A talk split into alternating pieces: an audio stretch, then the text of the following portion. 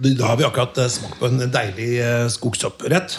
Og eh, i samme sleng vil jeg ønske velkommen til Vinrådets eh, eh, tapning nummer åtte. Og eh, de faste paneldeltakerne de er Tore Bjelland, Hallo. Sverre Haugen Hei, hei. og Per Øyvind Skar. Hei.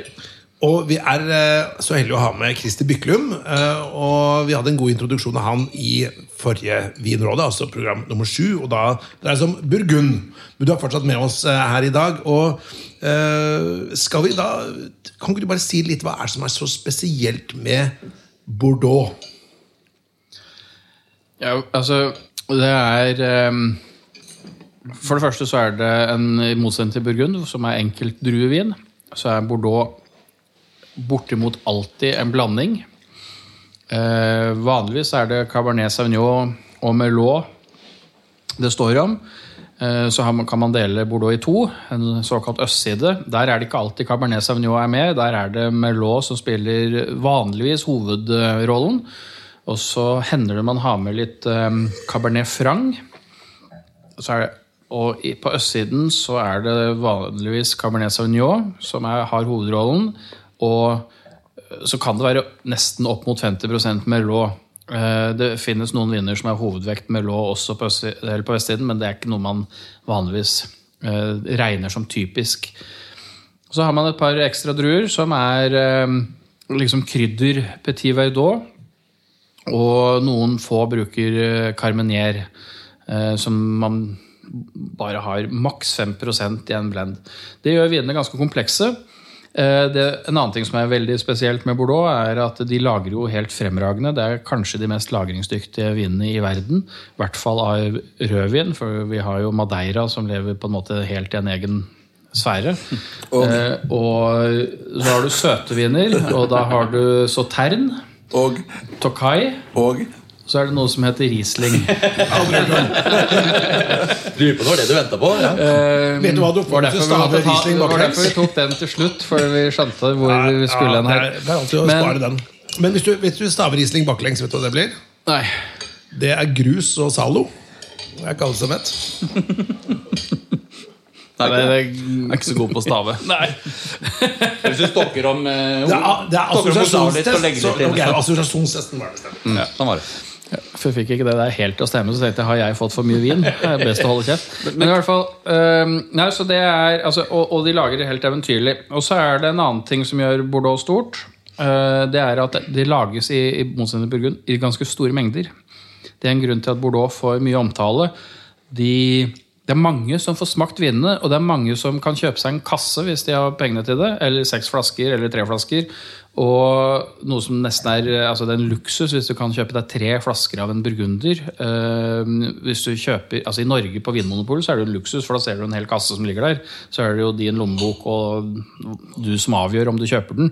Hvis du går inn i en vinbutikk i Frankrike eller i Spania, så finner du én flaske. Kanskje butikken har to flasker av en noe vi i Norge kanskje tenker at ja, men det er jo bare en vanlig Merceau, men det, allokasjonen deres var de to flaskene for hele året fra den produsenten.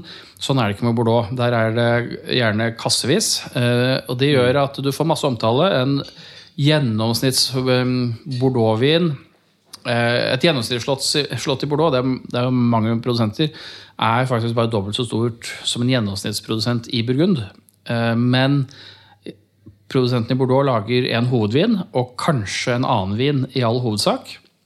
Mens en produsent i Burgund lager kanskje på halve størrelsen utgangspunktet, lager kanskje både 5 og 10 og 15 og 20 forskjellige viner. Eh, Så en gjennomsnittsprodusent i Bordeaux lager rundt 50 000 flasker i året. eh, Som jo fortsatt ikke er stort.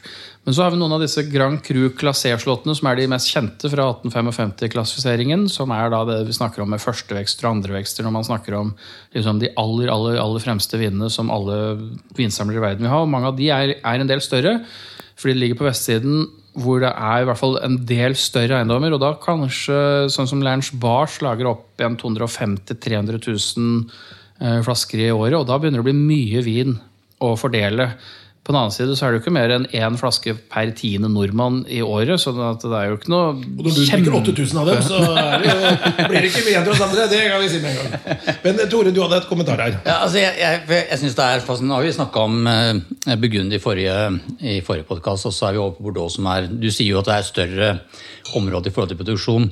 Uh, altså Côte d'Or, som er dette, det, det fineste området i Burgund, i Sentral-Burgund, har en produksjon på, på rundt 2,5 millioner flasker i året. Mens, eh, mens eh, dette området som, som heter Håp, Håp Medoc, som ligger disse, disse fineste vinene på, på Bordeaux Left Bank, Sammen med Pesac så snakker vi 45 millioner. Så det er veldig mye større produksjon. Når du sier left bank, er det Det er da vestsiden. vestsiden? ikke? Ja, Du står og ser eh, nordover.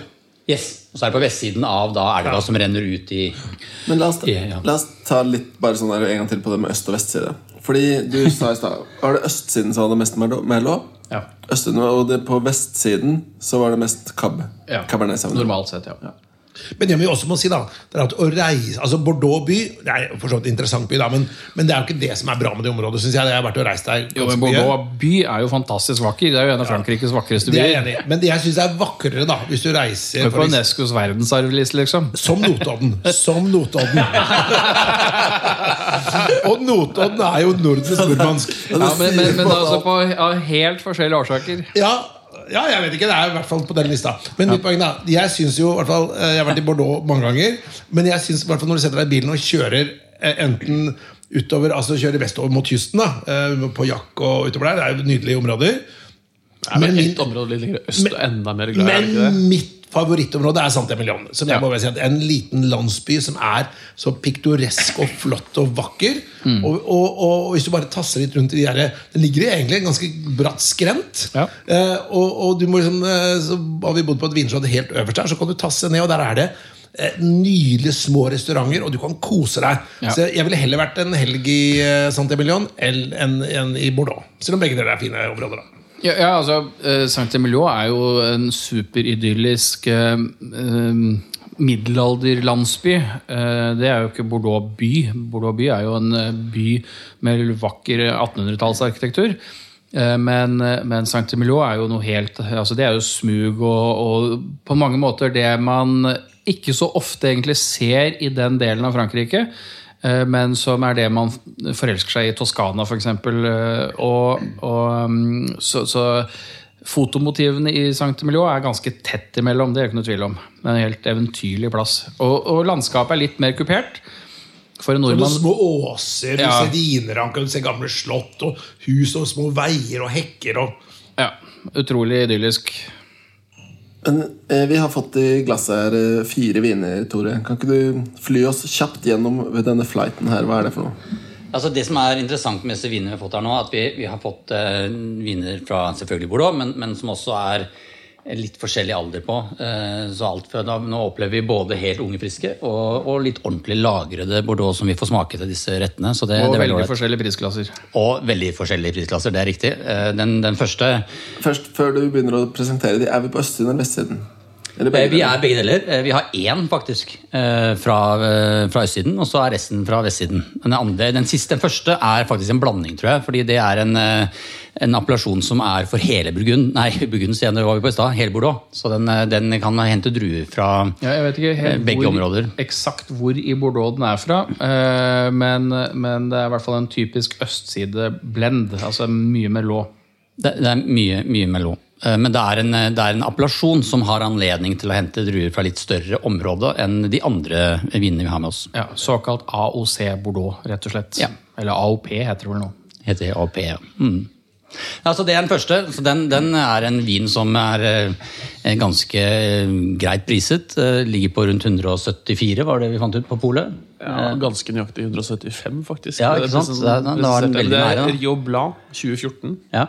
Så Og bare for å, til de som lytter, så kan vi si at uh, den har vi tatt med da fordi det er den, en av de bordeauxene de selger mest av på polet på Sten og Strøm. Fordi Jeg visste jo at folk kommer til å ta med noe flott og fancy bordeaux. Så tenkte jeg nå må vi ta med noe, et sammenligningsvin.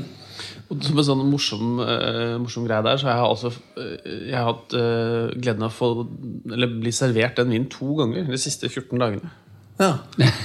Så eh, den selges tydeligvis ganske mye av. My point proven. Det er du som har dratt opp det salget, da.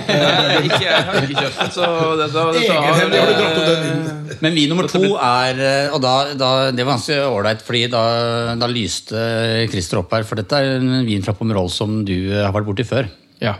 Uh, Gravetti di Certa, som er andrevinen til eh, Vieux Chateau Certa, som er et av de beste slottene i Pomerol. Og andrevin betyr at det er eh, den vinen som ikke var bra nok av ulike årsaker til å havne i hovedvinen. Eh, og hovedvinen her, da snakker vi om en av verdens aller, aller, aller beste viner. Så vi snakker fortsatt om en ekstremt god vin.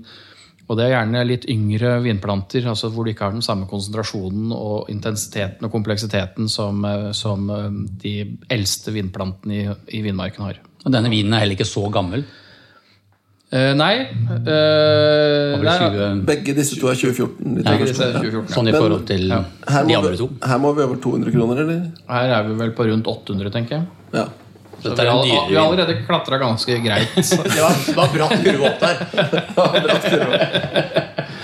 Og så har- Hovedvinen er fort 2000 kroner. Ja, til, til det eh, slottet, ja. Mm.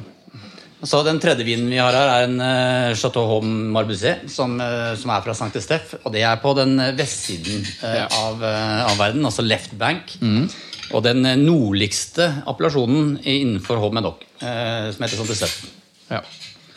Og da snakker vi pris en 700, vil jeg anta, omtrent? Den ligger litt i underkant av 700 nå for 2009-årgangen, som også er en veldig bra årgang. Denne her tåler faktisk en stund til på, i Ja, ja, men, altså eh, denne tåler eh, men den har 20 år til, hvis man vil. lufta seg nå i to og en halv Eller i time. hvert fall. To og en halv time lufting nå før vi drikker den. Så den er 11 år gammel i dag. Yes. Og den siste syns jeg egentlig Per Øyvind skal få lov til å si noe om, fordi det er du som har tatt den med fra, eh, fra egen kjeller. Ja, det er jo et av mine favorittslott i Bordeaux. Et av mine òg. Ja, ikke sant? Er jo, eh, sånn er det med de som har eh, god smak, vet du. Liker Ja. også det samme. Nei, det er eh, 2000. eh, som, og de lager jo fantastiske viner. De siste årene syns jeg det har hevet seg bare som Det, er helt magisk gode viner hvert eneste år. Veldig hyggelig slott. eh, flott eiendom. eh, og gjennomgående rett og slett bare veldig god. Og verdens triveligste mennesker som driver det. Ja, det også. Ja, Veldig altså, å være gjest på Bailly, det er eh, der du blir behandlet som om du er kongelig. Og det gjelder ikke bare meg. Jeg, så jeg anbefaler det slottet. Og jeg hører fra mm, alle jeg har sendt dit på besøk, at eh, de har hatt en helt unik opplevelse når de Men kan man bo vært der også, eller er det bare innom og Eh, Du kan bo på et naboslott som de også eier, eh, så, så du, kan få, få, du kan få full oppvarting på Aubaye, hvor du kan spise lunsj og middag og, og ha, mm, leve som en greve, og så må du tusle en eh, 600-800 meter eller noe sånt, og ned til et naboslott som de også eier, som også for så vidt er en bra vin i seg selv. eh, Hvor du har et virkelig luksus eh, Altså Det gamle slottet er pustet opp jeg tror det er seks, syv, åtte rom. eller noe sånt nå. Og der får du frokost og alt mulig rart. Så hvis du, Jeg har aldri bodd der, men jeg har besøkt, besøkt det og sett hvordan det ser ut. Det, nå er vi på sak. Ja, nå kjenner jeg at reiselysten tar helt av.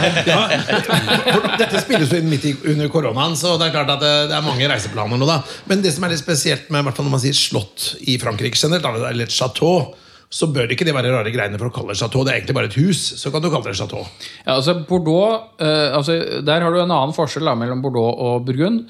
I Burgund så heter det meste domaine. Du har et og annet slott der også, men da er det gjerne fy et fysisk slott. Eh, mens, og domaine betyr jo bare eiendom.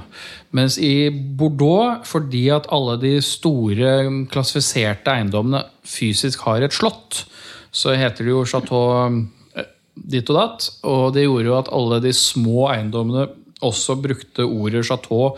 Så det er jo steder hvor man lager vin i en garasje hvor det kanskje ikke engang er et hus, altså ikke en enebolig engang, hvor det fortsatt heter chateau. Og så er det ordentlig slott med 1800 rom, kanskje ikke 1800, men i hvert fall ordentlig betydelige eiendommer med park og hele greiene. Så Bordeaux har, har liksom hele dimensjonen. Alt kalles chateau i nesten i Bordeaux. Og denne siste vinen den er litt eldre igjen, for da, den er jo 20 år. Ja, det er 20 år, ja. Og så er det en veldig god årgang, så 2000-årgangen er jo en, i hvert fall sånn ansett som å være en veldig god årgang.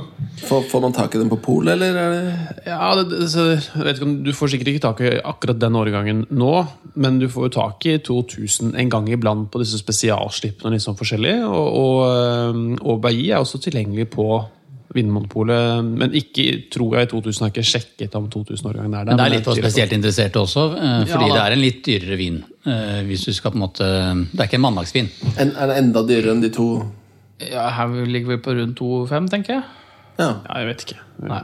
Men vi, jeg tipper vi er omtrent der. Nei, det i hvert fall lørdagsvin. Men men her ser du jo da også en av utfordringene til Bordeaux. fordi at når Altså For å smake virkelig magisk Bordeaux, så må Bordeaux ha litt alder. Og denne her er 20 år gammel, og den er fortsatt relativt primær. Altså Den begynner å slipe ned litt tanniner, og den begynner å vise litt eh, utvikling. Eh, er, eh, for meg er det noe fantastisk å drikke nå, men den kommer til å være fantastisk å drikke antageligvis i 40 år til. Det, det som er, vi, vi har liksom litt andre målestokker på ting når vi holder på med Bordeaux enn enn det meste annet i vinverden. Men er det da, er det da et riktig Det spørsmålet jeg var i ferd med å stille i stad også i forhold til produksjonsvolumet. eh, Det medfører også, i, i min vurdering i hvert fall, ja, der jeg kunne tenkt å høre hva du tenker om det, men at liksom, toppvinene er fortsatt fantastiske, flotte viner, dyre viner, kostbart for de aller fleste å få tak i, og sånn vil det alltid være i både Burgund og Bordeaux. Men, men hakket under, altså bare par nivåer under topp toppvinene, så får du høyere kvalitet til en lavere pris i Bordeaux enn du får i Burgund. Ja, helt klart. Så det er mye lettere å få tak i veldig gode viner til en mye mye mer anstendig pris uh, i Bordeaux enn du klarer å få tak i i Burgund. Ja, du kan få helt, helt, helt eksepsjonell Bordeaux for en 800 000-900 000 kroner, så som er vin i ypperste verdensklasse. Du kan fortsatt få det i Chablis. Resten av Burgund så finnes ikke det lenger. Da snakker vi fort eh, det doble i pris, eh, og kanskje også mer. Og årsaken til det er tilbud og etterspørsel. Ja, de produserer mye mindre, ja, de produserer mye mindre i Burgund. Ja. Og det er en mer jålete vin, så folk er mer interessert i å kjøpe den. Altså, stor alle, alle vil ha noe som er mer eksklusivt. Sånn Ja. er det jo alltid. Eh, Så, så du betaler når, når du ikke lenger er lett å få tak i en, en vare som alle vil ha, så betaler du automatisk veldig mye mer for den. Eh, Men la oss- Selv om kvaliteten altså rent kvalitativt ikke nødvendigvis er, er høyere. Men, men, men hvis du tenker champagne. Bordeaux og Burgund kan du egentlig ikke sammenligne heller, for de har veldig veldig forskjellige uttrykk. Så de fleste som elsker vin, vil jo ha begge deler. Men hvis du tenker bare pris, da. Champagne er ofte mange av de dyreste vinene eller i hvert fall sånn av det folk kjøper. er en champagne. Den, en flaske der koster jo ja, Du kan kanskje få den i 300, men de fleste koster 5, 4, 5, 6, 700 oppover. Ja. Er det også tilbud og etterspørsel, åpenbart, eller er det bare at man har bare satt et prispunkt? på- Der er det jo, altså Champagne driver jo med markedsføring på et nivå som er helt uten sidestykke i vinverden. Eh, Du ser jo aldri, du kan ikke slå opp i et motemagasin og se reklame for eh, Lafitte Rothschild, men du ser jo reklame for Moët Hennessy og Veuve Clicquot, ikke i Norge, men i alle andre land. Og det gjør det jo mm, faktisk tidvis, til og med bilmagasiner og, og Eller James klokkemagasiner. Hmm? Eller James Bond-filmer. Ja, ja, jo, men altså, du, de, de jobber ganske intenst da, mot, med, med markedsføring. Eh, og i champagne, i motsetning til egentlig all annen vin, så betaler du kanskje en hundrelapp av den prisen du gir for reklamekampanjen.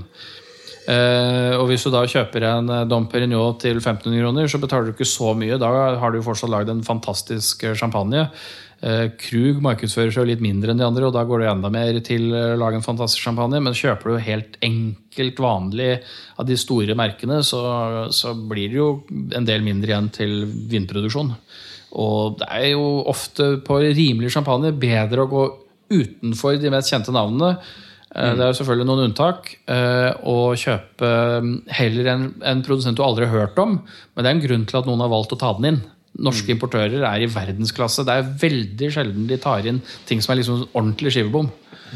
Men Sverre. ja, jeg, tenker på dette med kvalitet i vin. Fordi når du begynner å smake vin, det er liksom først når du begynner å sammenligne prisnivåer, du kjenner de faktiske forskjellene. Fordi en flight som dette, da, som øker i kvalitet øh, og pris oppover, så vil jo den første vinen Du smaker den alene, så er den bra. ikke sant? Og du tenker dette var en god vin, dette er en bra vin. Og så smaker du neste, og så er det enda bedre. Og når du går tilbake til den første, så er den enkel og kanskje nesten litt kjemisk, som ikke du kjente først. da. Ja, og kanskje litt tynn, og kanskje finner du noe umodent som du egentlig aldri fant der til å begynne med. Ja, sånn at Det er noe med det at eh, for å drikke disse dyre vinene, så må man liksom å si, verdsette det. Det er nesten mer verdt når du har en sammenligningsvin. For det er lettere å kjenne forskjell. referansepunkt. Og det, og det er jo det som vi som jobber i bransjen og smaker eh, titalls viner om dagen, eh, vi har jo hele tiden viner opp mot hverandre. Eh, Så, så vi får jo et helt annet erfaringsgrunnlag enn den gjengse forbruker. Altså jeg vil jo si at hvis du ønsker å lære deg litt om vin, en måte å lære dobbelt så mye på uten å nødvendigvis åpne dobbelt så mange flasker, det er at når du kommer hjem på fredagen, så åpner du to flasker vin på fredag. Og så ser Det du gjør vel de fleste. Ja, Men ikke samtidig. Kanskje ikke samtidig, men, men at du gjør det samtidig. Og så følger du eh, altså Hvis du er et par, så tenker jeg at to flasker med vin går jo helt greit å få i seg gjennom hele kveld. Eh, Men, men hvis du da ikke ønsker det, og ønsker halvparten, så setter du de to kaldt i kjøleskapet, og så ser du hvordan begge de to har utviklet seg dagen etter. For hvis du åpner to ting og følger de ved siden av hverandre hele veien, og så er det da faktisk også sånn at du må ikke drikke opp en hel flaske med vin. Hvis du har igjen en, en halv desiliter eller en desiliter i bånn, så får du magisk saus. Altså Jeg vet at det noen syns det er fryktelig råflott, men, men det er ikke sånn at du må drikke opp alt. Eh, Det er, det er bruksområder som lager annen magi av vin også. Prøvin. Christer, ehm, vi var innom denne druemiksen mellom øst- og vestside av Bordeaux i stad. Ja. Vi fortalte litt om det. Hva, hva betyr det i praksis? Altså, Hvordan er en typisk østside Bordeaux? Nå har vi noen eksempler på det her, da. Men hva, altså, hva, hvordan, hva er forskjellen mellom øst og vest, bortsett fra drue? Hva betyr det i, i, i praksis? Altså, som, som, altså Det første man kjenner, er jo at eh, altså Merlot er en drue som har eh, Nå, nå er vi på østsiden. ikke Nå er vi på østside. Eh, altså Den er jo i vestside også, men det er hovedbestanddelen i en østside. Det er jo en snillere, mykere vin. Eh, Merlot er veldig blåbærbasert. Eh, myk, sånn mørk frukt, bærfruktig. Eh, I Pomerol, som vi har en av her, gjerne også en litt sånn derre mørk sjokolade. Men ikke, ikke bitter sjokolade, men en eh, litt mørkere enn en vanlig melkesjokolade. Men en sånn, litt sånn beroligende sjokoladeeffekt, på en måte. Ganske middels syre, ikke noe sånn fryktelig syrerik, eh, men akkurat nok friskhet til å gjøre vinen passe leskende, og så snille tanniner. Østsideviner er typisk snille tanniner. Mange østsideviner er drikke, altså begynner å bli gode å drikke når de er rundt ti år gamle, eh, og selv om de fortsatt kan være ganske eh, ungdommelige, så drikker de veldig godt i, fra ti år og utover. Eh, Vestsidevin er litt sånn motsatt, for da har du Cabernet Sauvignon, som har eh, Da er du mer på solbær. Høres ikke dette ut som det er en kjempestor forskjell, men solbær har gjerne en litt sånn grønnstikk eh, ved seg. Eh, bare lukte på et solbær, solbærblad om sommeren, så kjenner du veldig fort igjen den karakteren. Men det er mye tanniner. Mm. og de tanninene kan eh, være litt, litt røffe for, for noen. Uh, og en vestsidevin har typisk veldig godt av i hvert fall 15 år. Uh, og, og på Grand Cru Classé er, altså som vi har Aubailly Pessac Lyonnais er, slipper liksom taket litt fortere. eh, men de har gjerne litt større andel med lå også enn f.eks. en Pauillac. da. Men eh, som sagt, hvis du er i, i eh, Saint-Emilion, der prater de veldig om det de kaller platå. Og det er sånn kalksteinsplatå som dette ligger på. Og de skryter jo veldig på at liksom, denne som blir kanskje en meter under bakken, eller et eller annet sånt, og den gir en veldig god smak på vinen. da. Ja. Og det er jo noen gode historier om at de, liksom gjemte, de gravde sånne huler der under fransk revolusjon og gjemte seg etter kalksteinene eh, i sånne ja, irrganger for å liksom ikke bli havna under giljotinen. Men, men det, det er bare på, hva skal vi si, på østsiden eller right bank. ja. Og Hvordan påvirker det vinden, syns du? Altså, øh, det, er, det er jo Sankt Emilio. Og så har for så vidt et område som heter øh, Montagne, som ligger bare det er bare en bitte liten bekk imellom, men vinene fra Montagne koster ingenting. Altså En dyr vin fra Montagne koster 20 euro. Det er, det er en skikkelig dyr vin derfra. Og så har du noe som heter Fronsac, litt samme historie, som har et ganske likt, øh, veldig kalksteinsaktig øh, område, eller jordsmonn. Og det skaper en flott mineralitet, og, og um, Melot til dels, men særlig Cabernet Franc er veldig glad i kalkstein. Cabernet Franc er eh, ofte en 20-30% av en blend på østsiden som lager en eh, Altså hvis du gjør Cabernet Franc uriktig, så er det grønn paprika. Og det er sånn intens grønn paprika. Så har du lyst til å smake umoden Cabernet Franc, så er det å smake Cabernet d'Anjou fra Loire. Det er skikkelig, skikkelig grønn vin. Og bare sånn at ikke noen som elsker Cabernet d'Anjou eh, Det hender jo at det er ordentlig solmodent der, og da er det en skikkelig deilig vin. Mens når du får Cabernet Franc som er ordentlig moden, så er det en utrolig floral, utrolig delikat vin. Men litt som Pinot Noir fra Burgund. En litt kødden, litt vanskelig drue å få til. Men Jeg du- elsker å kødden, det sa vi på Notodden. ja, men når, men når du, når du nailer den, sånn som bl.a. Cheval Blanc gjør, som er en av førstevekstene, eh, og de har jo gjerne 60-70% Cabernet Franc, eh, Fijac, som er også en av de beste, eh, og Zeta de May, som vi har her, de er også ganske bra med Cabernet Franc. Og det er veldig veldig floralt, veldig veldig ekspressiv eh, druesort. Eh, La Fleur, også i Pomerol, har mye Cabernet Franc. Men er det ikke også litt sånn at det er ikke, det er ikke bare tilfeldigheter i forhold til hvilke druer som dyrkes på østsiden og vestsiden? Altså I forhold til, som du var inne på, så er det jo Selve østsiden har jo mye leire òg. Ja, Pomerol, og- ja, Pomerol er jo Pomerol. bare leire, og, og Merlot er jo leiredruen. Ja, og det klarer ikke Cabernet Men gentlemen, nå, Nei, eh, klar har vi det i det fått, nå har vi fått en eh, rett her. Jeg har lyst til at eh, Andreas Nork, skal, som er da restaurantsjef her på Park 29, ha- skal presentere maten. Ja, da har vi kommet til uh, huvudretten, som er uh, okse. Ytterligere okse fra uh, Trøndelag. Som har med en potetpuré, smaksatt med litt, litt sennep. Ni har litt hvitvinsporseret pære. Litt, litt kål, og så er det en liten kirsebærsaus. Deilig, tusen takk. Takk. Hjertelig. Eh, jeg har bare, bare lyst til å skyte inn en av de tingene som fascinerer meg mest i forskjell til uh, mellom Bordeaux og Burgund. Ja. Uh, altså I Burgund, som vi var inne på, så lager jo Hvis du, hvis du sitter med en eiendom i Chambol, Musigny eller Gevry Chambertin, så lager du jo fem eller ti eller 15 forskjellige viner fra, fra eh, pinot noir. Fra forskjellige terroir, altså forskjellige vinmarker, forskjellige parseller. eh, I disse ymste variasjonene på skråningen. eh, fordi at det er nok variasjon til at du får små forskjeller i vinen. Og så snak, sier de i Burgund at eh, nei, Bordeaux vet ikke noe om terroir, for de bare putter alt sammen i én blend og lager bare én vin.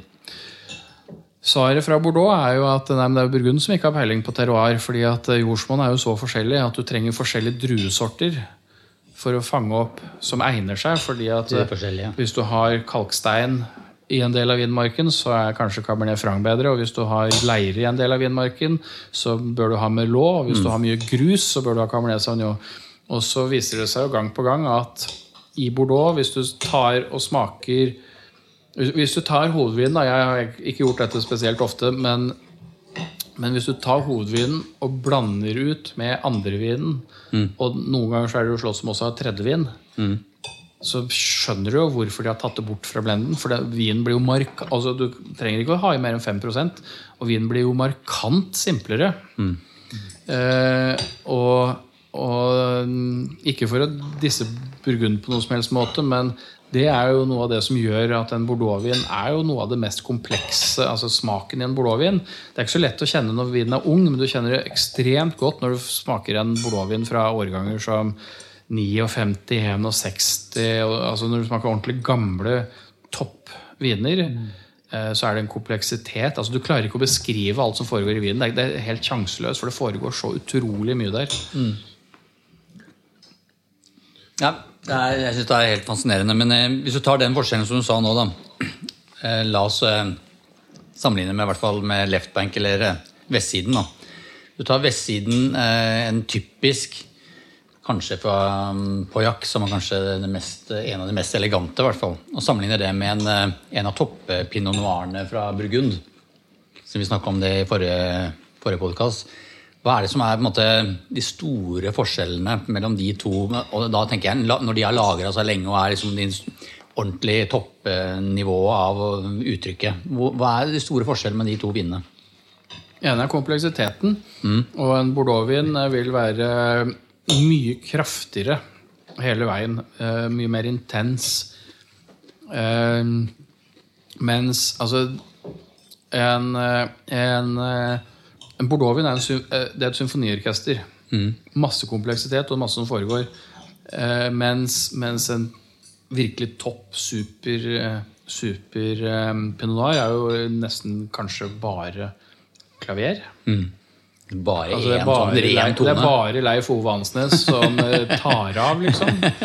Veldig flink. Og, og ja, og helt eksepsjonelt. Og det er, det er liksom en helt annet uttrykk. Og, og like magisk. Men, men når, mens men, altså når, du sitter, altså når du drikker Bordeaux, så sitter du under treet i skyggen og leser en fantastisk bok.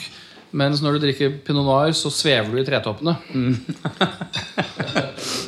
det er vel litt sånn forskjellige bruksområder også. Ikke sant? I hvert fall tenker jeg at eh, Burgund, eh, altså hvis vi snakker om rød, da, så er det til litt lysere, lettere retter. Mens en bordeauxvin, eh, og det ser vi på den maten vi har fått også i- På forrige podkasten så hadde vi jo eh, Burgund eh, Da hadde vi hvit, da. Vi kunne sikkert hatt rød også til kveite. Nå er det okse med sånn potetpuré, kirsebærsaus, og da er det bordeaux. Og det er sånn, For meg da, så er det den klassisk forskjellen mellom Burgund og Bordeaux når vi, når vi snakker om matmatch. da At du skal ha litt lettere retter til Burgund. Kanskje kylling. Ja, Du går liksom både én og to oktaver ned, på en måte. Ja.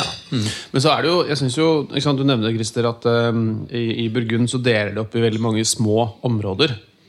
Eh, Og i Bordeaux så, så gjør man jo ikke det på samme måten. Men det er jo samtidig noe veldig magisk med at du kan når du får en burgund i glasset, at man da faktisk kan klare å pinpointe akkurat hvilken liten sånn mikroparsell dette kommer fra. Dette er f.eks. en Claude Dux fra Angeville. Eller det er den ene eller den andre lille vinmarken. At man klarer å gjette det blindt. Så det, det kan jo ikke være helt feil, det de gjør i Burgund heller. Nei, nei, nei, nei, det er ikke noen som sier at det er feil. Det er bare to utrolig forskjellige måter. Altså Det er de på en måte ytterpunktene av tilnærmelse til å lage høykvalitetsvin. Og det er jo et av livets egentlig store mysterier med tanke på hvor mange millioner eh, forskjellige typer vin. Altså Bordeaux alene har jo en 8000-9000 vinprodusenter. Så, og hvis du tar i hele verden, hvor utrolig mange stiler og varianter av vin som lages i hvert eneste år. At det er mulig for et menneske med nok kunnskap til å klare å pinpointe Få en vin blindt og si at du, dette her tror jeg er 2000 og Bailly. Det det er jo egentlig helt umulig å forstå at det går an. De fleste klarer jo ikke det. Men jeg må jo bare si en, en, liten, en liten refleksjon her nå. At jeg kjenner jeg blir nesten litt salig. Ja, nå. Vi skal ha podkast, og så skal man jo gjerne prate. Men den maten her for det første var fantastisk god. Veldig godt. Og så med vinene til, så ble det bare veldig, veldig godt. Og eh, jeg prøvde liksom å notere meg hva var det som var østside vestside. Den tredje vinen, Chateau Marmé Nei, hva heter den? Ja, den hadde jo før maten litt mer tanniner, var litt kraftigere, og sånn sett var kanskje ikke den jeg hadde valgt hvis jeg skulle velge en av disse. Men til maten så syns jeg kanskje den passer best. da Og Marbusé viser jo i hvert fall veldig sin eh, personlighet eh, i dag, som er litt interessant da, i en såpass varm og rik årgang som 09. Det er jo sedertreeksplosjon. Mm. Hvis du noen gang lukta på Ikke på sigaren, men på boksen sigaren kommer i. Altså, og det er veldig Omar Busset-lukt. Og så er det jo fra Saint-Estef, som er den nordligste appellasjonen i Omedoc. Eh, og den er kjent for å være litt mer austær enn de mm, appellasjonene som er litt lenger sør. Jeg synes den også veldig, Men jeg synes det er en ting som vi om i sted, Hvis du tar denne Aubain da, fra Besak Liagnan, som vi har smakt fra 2000, som er helt, helt fantastisk Eh, når vi, når vi smaker på den, eh, så, så får du på en måte en god del av disse kjennetegnene fra en veldig god lager av Bordeaux. Helt fantastisk. Men det jeg syns er fantastisk med Bordeaux, er at du kan kjøpe en eh, Chateau eh, 2008 i på polet i dag for en eh, ganske lav penge. Eh, som har noe av de samme tendensene og de samme elementene i seg. At du kan smake Bordeaux som er lagra, og du får liksom disse elementene i, fra denne Chateau Lanessan også, som er kjempegod. Mm. som ligner litt da, på disse tingene som vi smaker her. Mens, eh, som vi om i sted, er mye større forskjell i Burgund. da. Altså. Landesan, Landesan hadde vært et klassifisert slott hadde det ikke vært for at en eier Nekta. lot være. eh, av skattemessige årsaker. Det var ingen som trodde at denne klassifiseringen i 1855 skulle være hogd i, i um, granitt, sånn som den ble. For sånne klassifiseringer var det ganske jevnlig. Eh, så han tenkte at eh, nei, hvis jeg er med der, så så blir det masse skatt og ikke noe mer inntekt. Eh, det har vel etterkommerne hans eh, angra på.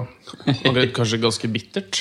Angret Ganske bittert, ja, for det gjør jo at eh, det er i hvert fall dobbel pris da, for viner, gjerne i tilsvarende eh, kvalitet. Men så har du et annet slott som har vært en virkelig bestselger på polet. Og egentlig litt overrasket over at det er denne Rio Blanc. Men det, klart det var jo på et ett pol. Da. Det var jo på, på Sten og Strøm. Men eh, eh, Chateau Dudot lager jo det er 165 kroner eller noe sånt. Lager jo en kjempedeilig, ultraklassisk eh, Bordeaux som Altså, det er jo Bordeaux-vin det to, år 2000 som var polet nå? er det ikke det?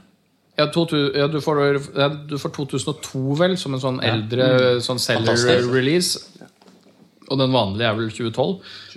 Eh, men det er jo Bordeaux-vin jeg ikke har noe som helst problem med å kose meg med på en vanlig kveld. Det er altså, det er bare helt super Ja, helt er- den er superklassisk. Ja. Kjempevin. Eh, Altså, liker du det, så liker du Bordeaux. Ja, altså, Helt finner du- finner det klassiske. snakker vi da? 165 tror jeg Også. Mm. Det er, jo, det er jo et godt tips, da. Ja, du finner de klassiske Bordeaux-smakene lagra Bordeaux i den. Ja, og så får du, og det kan jo også være en interessant eh, eh, øvelse, egentlig, fordi at du får den også i bag-in-box. Men da er den ikke 2012, da er det en helt uh, ny release. Så nå er det vel 17, tenker jeg. Så da har du e egentlig en om, Jeg skal ikke si at det er helt eksakt samme blend, men da, da smaker du den samme vinen som helt ung, og så får du den med bitte lite grann alder. Og du, da kan du fint la ligge i kjelleren i fire-fem år også. Den, eh, det er ikke noe hastverk med å drikke de flaskene. De har fortsatt litt å gå på, selv om det er en rimelig vin. Og nå skal jeg stille et spørsmål på vegne av de lytterne der ute som jeg vet lurer på der. Hvordan skriver man det? Dudon. D-U- D-U-D-O-N. Dudon. Dudon. Det var av de letteste franske Så ordene. det er bare å gå på polet og spørre Har dere en sånn dudon. Ja, Ja, og det som er morsomt, er jo at dette er jo eieren på Grullarås som eier dette slottet som ligger i Entredomer. Og Gru- er jo et av de beste slottene i Bordeaux. Og han, han velger faktisk da å bo på dette slottet framfor eh, andreveksten. Jeg hadde nok valgt annerledes, men jeg hadde kanskje vært litt dyrere i drift enn han også, for jeg vet hva slags vinkjeller eh, Grullarås har.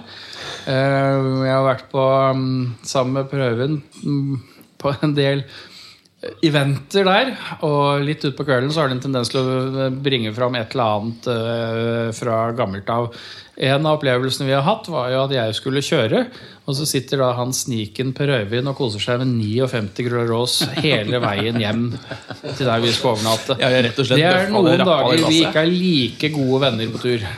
Men jeg må bare si at det, det er ikke så lett å skrive disse franske vin- eller chateau-navnene. Jeg leste en sånn fun fact at eh, franske skolebarn er de i Europa som lærer å skrive senest. For fransk er det minst lydrette språket, i hvert fall i Europa. Så eh, det er ikke noe eh, Så du mener at folk ikke skal ha dårlig samvittighet hvis de ikke klarer det? når franskmennene selv sliter med å skrive sitt eget språk. Så er det greit at vi gjør det òg. ja, de, altså, de Markant mange år etter eh, altså, norske barn, f.eks. I forhold til Jo, men er mye mer lydrette enn jo, men Hvis. Frankrike hadde innført æ, ø, å, tenk hvor liten en av, ja, eh, fransk eh, avis hadde blitt. Ja, og dermed så hadde du spart en hel trær. Chateau.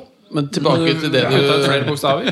Men tilbake til det du sa for Tilbake til det du sa i stad, Christer, om du don. Ja, det er så Chateau, ja, greit. We get it. Uh, tilbake til det du sa i stad om Dudon. Fordi du nevnte jo at 2002 også er der som en late release. Så egentlig så kan man jo faktisk kjøre en sånn mini Ja, ja, så du kan smaking. kjøre en mini Du kan kjøre tre- årganger Ja. bag-in-box 2012 og 2002.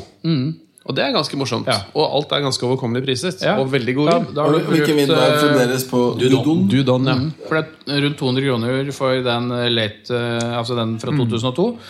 Mm. Så du bruker da ja, en boks Hva koster det? 400 kroner eller 450 eller noe sånt? Nå. Den bør vare litt, da. Men den bør vare litt. det er jo fire, det er vin he- fire flasker i Ja, den. ja, da du har vin hele helga, da. Kanskje, kanskje med et vennepar. Eh, Men da har du i hvert fall en mini-vertikal på en eh, rimelig bordeaux, som er veldig klassisk bordeaux. Så du kan si at hvis du kjøper dyrere bordeaux, så får du bare mer av alt dette. Hvis, du, så hvis du liker dette, så får du bare mer av all Det er egentlig der jeg synes det for, Forskjellen på dette og Burgund da, er såpass stor, er at her kan du faktisk finne viner som er priset på den nivået, som, er- som har mye av de, akkurat de samme tendensene. Litt Ja. mildere, litt mindre, selvfølgelig. Men, men i forhold til Burgund, hvor du, hvor du finner en Rouge er verden liksom som du bare finner på det helt dyre. Ja, Enkelte Bourgogne Rouger er jo bare grønne. Ja, de, bare, grønne. de ligner ikke engang på Nei. de som virkelig er der oppe. Mens her ligner faktisk de litt billigere også. Og det synes jeg er et godt tips til alle som vil prøve Bordeaux. Men la oss teste nå med dere som er her, da, Fordi nå har vi jo eh, klasseforskjeller i glasset. Eh, hva tenker dere om denne som vi har plukka med fra polet? Som, eh, som er da en av de mest solgte. Hvis vi skal karakterisere den. Da snakker vi om 2014 Rio Blanc. 2014 Rion Blanc. Det er det første vinnet. Eller Rio. Rio Blanc, som jeg bare kaller den. Rio Blanc. Jeg kan starte, jeg. Eh, Jeg må bare si at jeg, første slurken, som du sier, bra. Jeg kunne fort har drukket den flaska. Men det er klart, når, når, du da, når benchmarken er de andre gode vinene, og når jeg nå går tilbake igjen eh, Jeg skal ikke trekke paralleller verken til biler eller kvinner, men eh, jeg må si at high end er high end. Og fagfolk er fagfolk. Ja, altså, for min del, altså, jeg liker vinen. Uh, det, det er jo det som Petter er inne på. Det er jo ikke den mest komplekse bordeauxen. Den er ganske sånn enkel, drikkelig. Men så er det også den 2014, så det er en forholdsvis ung vin. Og for å være ja, såpass ung, da, um, så syns jeg at den, den ja, For meg så gir den meg drikkeglede. Jeg liker den. Men det er klart, dette er jo ikke sånn Dette er jo ikke den mest komplekse uh, Det er ikke noe sånn vin jeg får sånn halleluja-stemning av. Men det er en god, enkel, fin, klassisk bordeaux i den litt lette stilen. Hva med deg? Altså, jeg, jeg må si, vi- litt, Det vi snakka om nå i forhold til Dudon, og sånn, så dette er en, en vin som eh, på en måte er på AOC-en eller AOP-en, som vi snakket om i stad, på Bordeaux-nivå. Så du kan liksom hente druer fra hvor som helst. Eh, og det gir den litt grann inntrykk av også, at den er litt sånn litt enkel. og den er, Jeg er jo veldig glad i Bordeaux, men jeg liker den lagringselementet av Bordeaux. Den, du kan lagre all Bordeaux veldig mye. Derfor så mener jeg at istedenfor å bruke 175 kroner på den, så hadde jeg heller brukt 200 kroner på en uh, Dudon fra 2002. Ja, og jeg hadde kanskje heller brukt 10 kroner mindre på den vanlige Dudon. Men mm. rett og slett bare fordi at den har bitte lite grann mer av de der litt sånn lær- og, og tobakkstonene. Som, som er liksom noe av det man liker med litt utvikling på Bordeaux.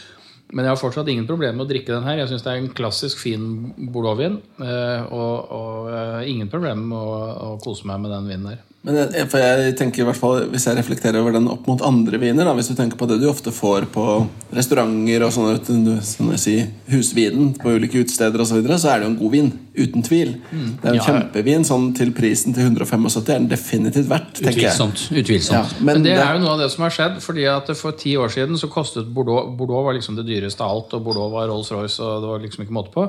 Og så har hele verden eh, ikke bare tatt igjen, men også gått forbi.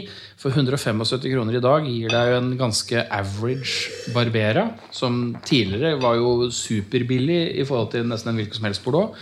Eh, du får nesten ikke tak i en Chianti Classico lenger, som jo ikke kunne sammenlignes prismessig med en Bordeaux for ti år siden.